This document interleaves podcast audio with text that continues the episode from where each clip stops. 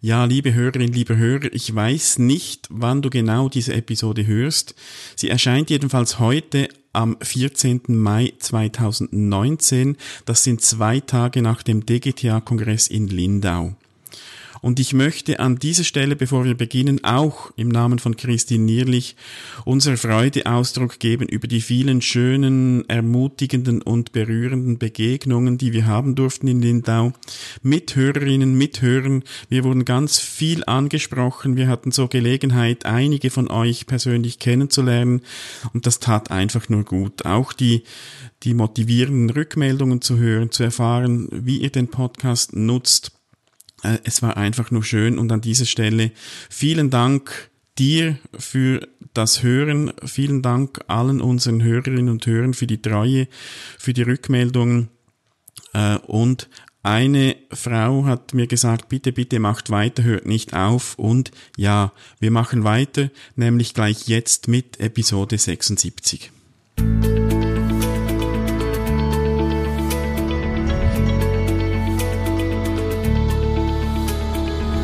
Transaktionsanalyse fürs Ohr.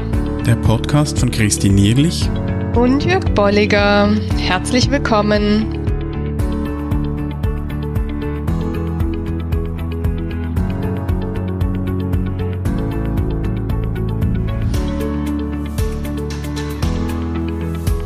Gut, ja, herzlich willkommen. Zu Episode 76. Genau, mit dem Thema der Charaktertypen. Mhm. Wir sind immer noch in unserer Serie zur Vanita English und die Charaktertypen, das ist ein weiteres Thema, dass sie oder dem sie sehr mhm. viel Platz einräumt, sag mhm. ich mal. Ja. Also zumindest gibt's in dem Buch, es ging doch gut, was ging denn schief? Mindestens die Hälfte des Buches geht zunächst mal darüber und sie beschreibt die Typen einfach sehr genau. Ähm, abgeleitet ist es aus den Grundeinstellungen sicherlich. Mhm. Ähm, aber sie benennt es so gar nicht mal, sondern sie nimmt sehr stark das Thema auch wieder ihrer, ihrer Hauptthema der, der Kindheit. Also woher mhm. haben wir so diese zwei Charaktertypen? Sie nennt sie Abwehrpositionen. Ja. Und da sagt sie, die haben wir in dem zweiten bis vierten Lebensjahr entwickelt. Mhm. Sie, sie sagt auch, wenn wir eben uns über Charaktertypen, wie sie es versteht, unterhalten, da geht es nicht um irgendein Modell von Persönlichkeitstypen, mhm. sondern sie sagt, es geht so um die grundlegende Disposition, mhm. die unseren Umgang mit uns selbst, mit anderen Menschen strukturieren und es geht auch generell darum, um Muster, wie wir der Welt begegnen. Mhm. Und was sie auch noch sagt, das möchte ich gleich auch vorwegstellen, bevor wir dann auch äh, auf die Details noch kommen. Beide Charaktertypen sind weder gut noch schlecht. Mhm. Das äh, schreibt sie im Buch Lebenscoaching. Beide sind gleich wertvoll. Und einen Charaktertyp zu entwickeln, ist ein Potenzial und kein Schicksal, das uns auferlegt mhm. wäre. Ja. Wir können damit lustvoll und verantwortlich umgehen. Ja. Und ich finde das schön, das ist eben nicht, das ist ja ihre Art generell nicht so äh, pathologisch betrachtet, sondern sagt, hey, das ist ein Potenzial mhm. und natürlich kann es eben auch Nachteile haben, aber äh, wir können damit auch lustvoll und verantwortlich umgehen. Mhm ich, ich würde es nochmal ergänzen, denn ich denke auch, diese Abwehrposition, das ist äh, nämlich genau dieses Thema, zu sagen, das passiert unter Anspannung, es passiert unter, wenn ich unter starken Gefühlen bin, also unter Stress meistens, falle ich auf diese Grundposition zurück. Und mhm. damit ist aber auch gesagt, ja, das ist vielleicht erstmal mein präferiertes Verhalten, heißt aber nicht, dass es nicht veränderbar ist. Mhm.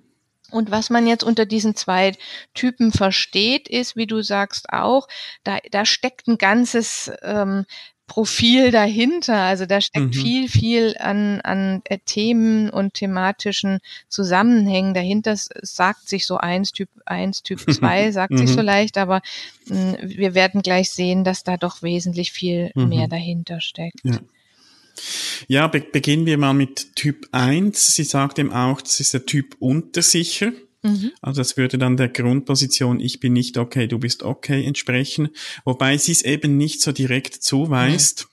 Und das hat wahrscheinlich eben auch damit zu tun, mit, mit dem, was ich vorhin sagte. Sie sieht das nicht nur als äh, Skript bedingt, das skriptmäßig, sondern sie sagt, das ist einfach auch eine, eine Disposition, die zu uns gehört und wie, die wir auch, mit der wir auch umgehen können. Mhm. Und da kommen wir dann am Schluss auch noch dazu, das können wir durchaus in, auch dann in der Haltung, ich bin okay, du bist okay. Ähm, also sie macht diesen Bezug nicht so direkt. Ja. Aber ähm, eben der Typ Untersicher, da schreibt sie, dass der könnte entstehen in der Kindheit, wenn ein Kind beispielsweise sehr stark gelenkt wurde also es hatte wenig Möglichkeit, sich selbst auszudrücken, äh, zu entwickeln. Viel Strokes für Unterordnung bekam oder auch für Rebellion mhm. und wenig Strokes auch für Eigeninitiative. Mhm. Und wenn du da zurückdenkst an unsere letzte Episode, liebe Hörerinnen, liebe Hörer, falls du die gehört hast, falls nicht, laden wir dich bei dieser Gelegenheit gleich ein, das noch nachzuholen. Äh, aber da haben wir auch über die Triebe gesprochen und man könnte vielleicht auch sagen, hier wäre dann der Ausdruckstrieb vielleicht auch etwas zu mhm. kurz gekommen. Ja, genau. Also man sieht, so die Bezugsperson wird eher ihr Verhalten in Richtung dogmatisch, streng, ernst oder mhm. bestimmend bis hin zu äh, gewalttätig oder brutal gehabt haben. Ja, wir, wir nehmen mal das ganze Spektrum, was sie ja auch immer wieder aufmacht. Das heißt, hier musste jemand mit so einer äh, Bezugsperson klarkommen und dadurch entstand so eine Idee von ich bin nicht so kompetent, ähm, andere sind kompetenter als ich, ich nehme eher die Position des Nehmers ein statt mhm. des Gebers. Und sie macht hier zwei unterschiedliche Richtungen auf. Eine des ähm, des Modus A, der sich dann eher als hilfloses Opfer definiert und eine im Modus B, der, wie du sagtest, rebellisch, klagend, trotzig mhm. ähm, eher reagiert. Ja. Und, und, und wenn wir da darüber sprechen, oder, oder wenn sie auch darüber schreibt, wie dieser Typ entstanden sein könnte, dann sind das immer nur Möglichkeiten. Da gibt es natürlich ganz ja. viele Alternativen. Ich kann mir auch vorstellen, bei äh, in einer Geschwisterfolge eher so die mhm. Jüngeren, vielleicht könnte sein, dass die sich dann eher als äh, untersicher entwickeln, ja. weil sie haben große Geschwister, die können alles und ich bin ja bin das, das Kleine. Bei uns, wenn ich so überlege, ist zwar nicht unbedingt so. Also meine jüngste Tochter, die, die, sein, genau. die, kann sich gut durchsetzen. Ja. Also es gibt ja da kein, ist ja nicht Mathematik, wo man sagen kann, genau. das erlebst du und dann wirst du so. Ja. Da ist eben wieder die, die Kreativität des Kindes. Und natürlich gibt es gewisse Voraussetzungen, die äh, dann das schon nahelegen, dass sich eben jemand zu Typ 1 entwickelt. Mhm. Der Vorteil, wenn wir das jetzt auch nochmal sehen, was sie auch immer wieder definiert, ist so diese Ressource des sich anpassen Könnens, ja, sich mhm. an andere anpassen können, auch eher dieses passive Warten, eher angepasstes Kind oder eben rebellisches Kind ich ähm, nutzen zu können, aber eben mit dieser Idee, ich hoffe auf andere. Also mhm. so Aussagen, ich habe mehr ähm, ich habe wahrscheinlich nicht mehr Recht als du oder ich weiß da nicht Bescheid, du aber, ich schaff das nicht, ich bin eher ohnmächtig, du bist mächtig. Und dann so eher dieses rebellische, weißt du es wirklich? Mhm. Kannst du es mhm. mir beweisen? Das steckt so in diesem Typus drinnen. Mhm. Ja. Die, die bevorzugte Rolle im Dramadreieck hier ist die Opferrolle. Mhm. Also Leute im Typ eins eben untersicher, die tendieren dann eben eher dazu, wenn sie in Spiele einsteigen, die Opferrolle zu übernehmen. Ja. Typ 2 benennt sie als übersicher. Das mhm. wird jetzt hier dann sehr schön deutlich, ist das Pendant dazu. Da ist jemand, der sich eher kompetent fühlt, hilfsbereit fühlt und eben andere als nicht so kompetent wahrnimmt, mhm. obwohl sie es denn sein könnten. Mhm. Also es ist eher so der Geber. Und ja. wenn wir jetzt bei dem Thema Dramadreieck bleiben, eher derjenige, der rettet oder verfolgt. Also sie hat auch da mhm. den Modus A der, der hilft und der rettet und der auch eben den Dank erwartet, eher aus dem fürsorglichen Eltern-Ich. Und jemand, der aus dem kritischen Eltern-Ich im Modus B eher ist, der kritisiert, macht die anderen runter und ist eher in dem Modus des Verfolgerischen. Mhm. Und wie wurde oder, oder weshalb entwickelt jemand sich zum Typ 2? Da schreibt sie als Möglichkeit, dass es sein könnte, dass ein Kind sehr viel Raum hat für Eigeninitiative. Mhm. Entweder, dass die Eltern das bewusst dem Kind geben und vermitteln oder dass die Eltern, dass das Kind die Eltern oder sein Umfeld als unsicher erlebt, mhm. Auch wenig Schutz vielleicht hat und dadurch auch sehr viel Eigeninitiative entwickelt. Ja, also, also könnte vielleicht beides sein. Genau, bis hin zu vielleicht vernachlässigt oder eben sehr nachgiebige mhm. Eltern oder die das Kind bewundert haben. Und dadurch aktiviert das Kind natürlich sowas wie ich muss selbstsicher sein, mhm. auch wenn ich mir nicht selbstsicher bin. Ich kann es nicht ähm, zulassen, sondern ich muss mich ähm, hier auf mich verlassen. Ich muss zeigen, dass ich weiß, dass ich es besser weiß oder dass ich es bestimmen kann oder dass ich es schaffen kann. Ähm, und hier kommen wir auch recht schnell in das Thema der Antreiber, auch sowas wie ich muss es schaffen, ich bin stark rein, ja. Mhm, mhm. So die Hoffnung auf sich selbst, weil so dieses mm, Teil des, des Eltern-Ichs da entweder nicht präsent war oder eben nicht so stark war und, und nicht den Gegenpol gebildet hat. Mhm. Und was jetzt bei Vanita English immer wieder ein Thema wird, ist, dass, wie sich diese Charaktertypen in Beziehungen mhm. auswirken. Einerseits ja. in privaten Beziehungen und auch in, in beruflichen Beziehungen. Ja. Und da ist so ein, ein Phänomen, das sie beschreibt. Du hast die beiden Modi angesprochen, A und B, mhm. wo sie so pauschal sagt, Typ A ist irgendwie mit angenehmen Gefühlen verbunden und Typ B mit unangenehmen, dass es eben gut sein kann, dass ein ein Paar beispielsweise, oder es könnte auch eine, eine berufliche Konstellation sein, die, die findet sich, jemand übernimmt oder ist eher der äh, untersichere mhm. Typ, jemand eher der übersichere Typ. Und sie befinden sich im Modus A. Das heißt, es fühlt sich angenehm an. Mhm. Jemand ist hilflos und der andere übernimmt dann vielleicht etwas zu viel Verantwortung und das funktioniert. Also es ist dann so etwas Symbiotisches, das sich aber gut anfühlt. Und mhm. dann könnte es sein, und das ist ja das, was sie dann auch beschreibt mit, äh, es ging doch gut, was ging denn schief, ja. dass jemand den Modus wechselt, mhm.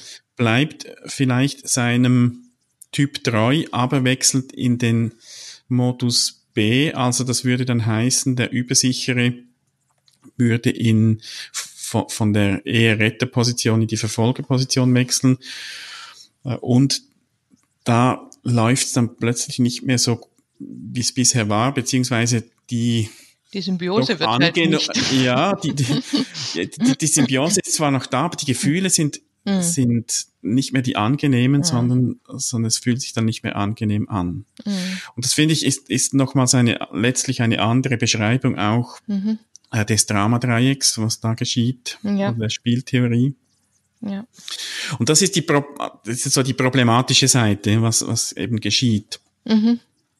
Auf der anderen Seite betont sie eben auch, wenn ich mir klar bin, welcher Typ ich bin oder wozu ich eher tendiere. Wir sind ja ja. nicht, nicht Extremposition immer. Ja. Aber sie sagt auch, wenn ich mich, mich 60 äh, Prozent eher äh, als Typ 1 erlebe, ist das meine bevorzugte Position, selbst wenn ich zwischendurch auch mal mhm. äh, übersicher bin. Aber wenn ich weiß, wozu ich tendiere, dann kann ich das bewusst auch in Beziehungen einbringen. Ja.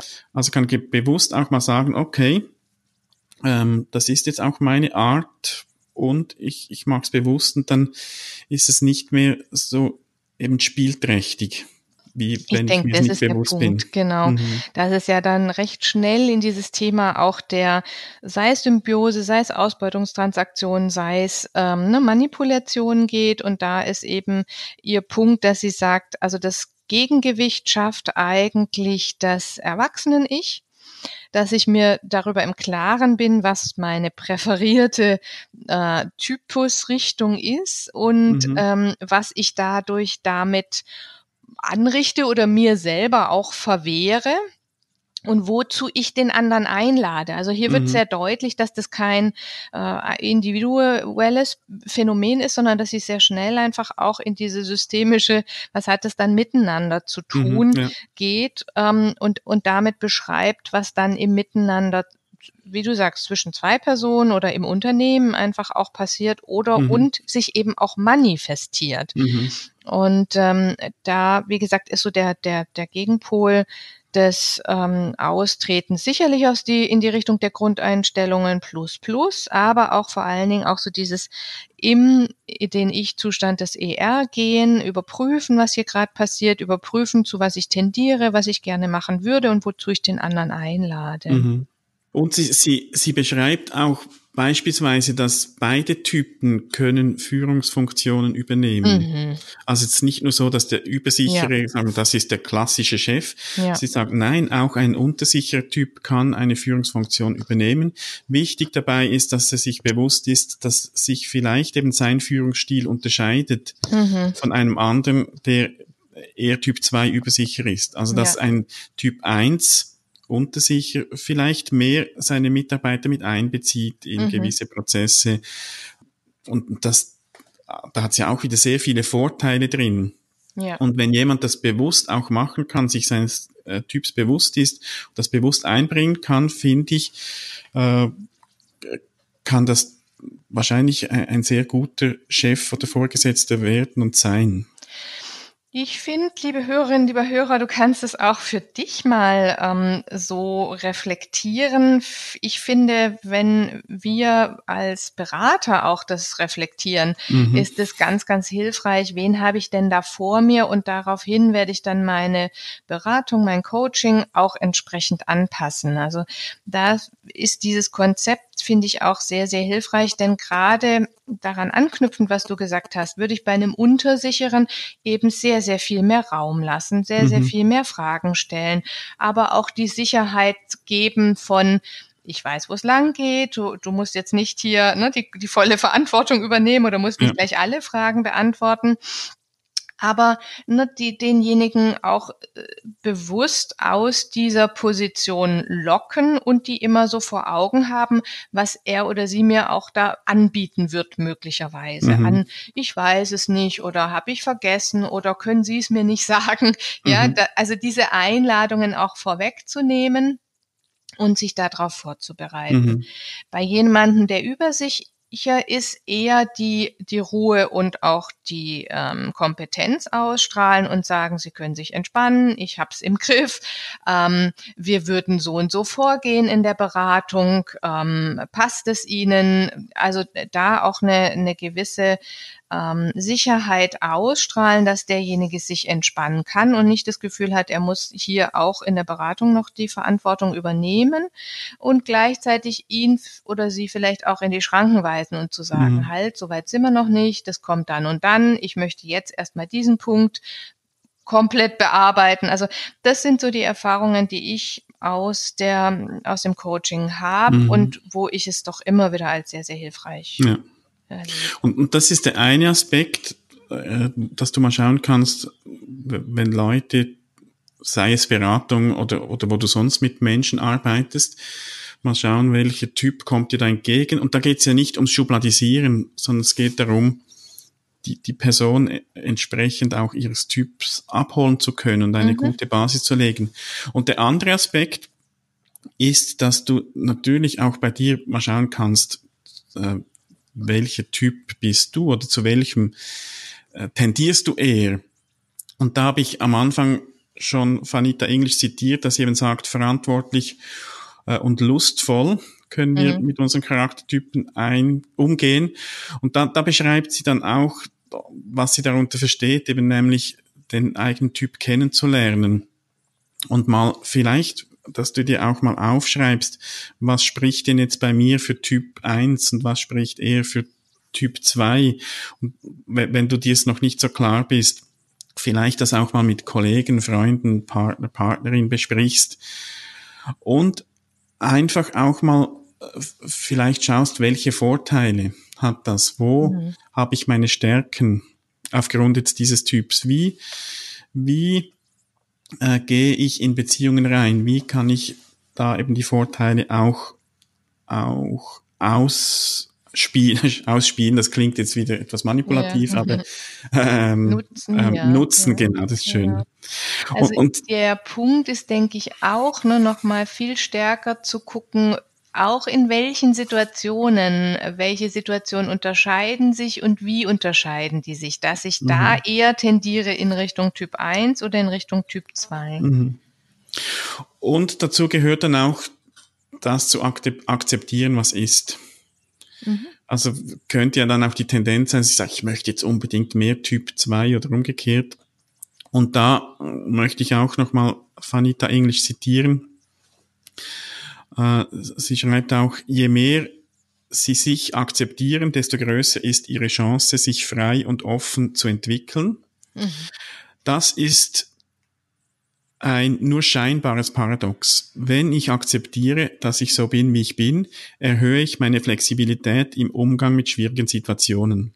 Der innere Druck schwindet und ich kann mit meinem erwachsenen Bewusstsein andere Handlungsweisen ins Spiel bringen. Mhm. Und da finde ich sehr schön eben beides. Einerseits sagt sie ja, wir, wir haben unseren Typ, das, das ist so eine Grunddisposition. Und auf der anderen Seite, wenn wir uns damit anfreunden, dann ist auch Entwicklung und, und Flexibilität mhm. möglich. Ja. Ich glaube, schwierig wird es erst dann, wenn wir etwas nicht wahrhaben wollen und das versuchen vielleicht noch zu bekämpfen, weil dann wird es immer noch größer. Mhm, Ein ja. Stück akzeptieren und dann sind wir frei, auch auch Alternativen zu entwickeln. Mhm. Ja, jetzt sind wir gespannt, genau, mhm. wie weit ihr kommt, liebe Hörer, liebe Hörer, was ihr ähm, gefunden habt oder was euch vielleicht noch an Fragen offen geblieben ist. Und wir würden euch bitten, Kommentare zu schreiben mhm. oder auch gerne nochmal nachlesen. Wir sind bei Episode 76, da könnt ihr in den Show Notes nochmal nachlesen, wenn das ein oder andere zu schnell war oder unklar war. Ja, wir können, ich habe gerade noch eine, wir könnten mal so eine anonyme Umfrage in unserer Hörerschaft machen. Typ 1, Typ 2. mal äh, zu schauen, wie ist denn die Verteilung. Mhm. Bringt nicht viel, aber wäre doch mal spannend. Wir schauen mal. genau. ähm, du, findest, du findest Hinweise, Links, auch noch kurze Zusammenfassung auf transaktionsanalyse.audio äh, Schrägstrich 076. Und falls wir eine Umfrage machen, dann äh, auch ein Link. Vielleicht okay. aber auch keinen, je nachdem. Ja, dann okay. sehen wir uns, äh, hören wir uns beim nächsten Mal. Da ja. geht es um das Thema Ersatzgefühle. Wir bleiben bei Vanita English mhm. und machen mit den Ersatzgefühlen weiter. Jawohl. Bis, Bis dann. Dahin. Tschüss. Tschüss. Schön bist du dabei gewesen. Wenn dir unser Podcast gefällt, dann empfehle ihn weiter und bewerte uns auf iTunes oder in der App, mit der du uns zuhörst. Mehr über und von uns findest du auf transaktionsanalyse.audio.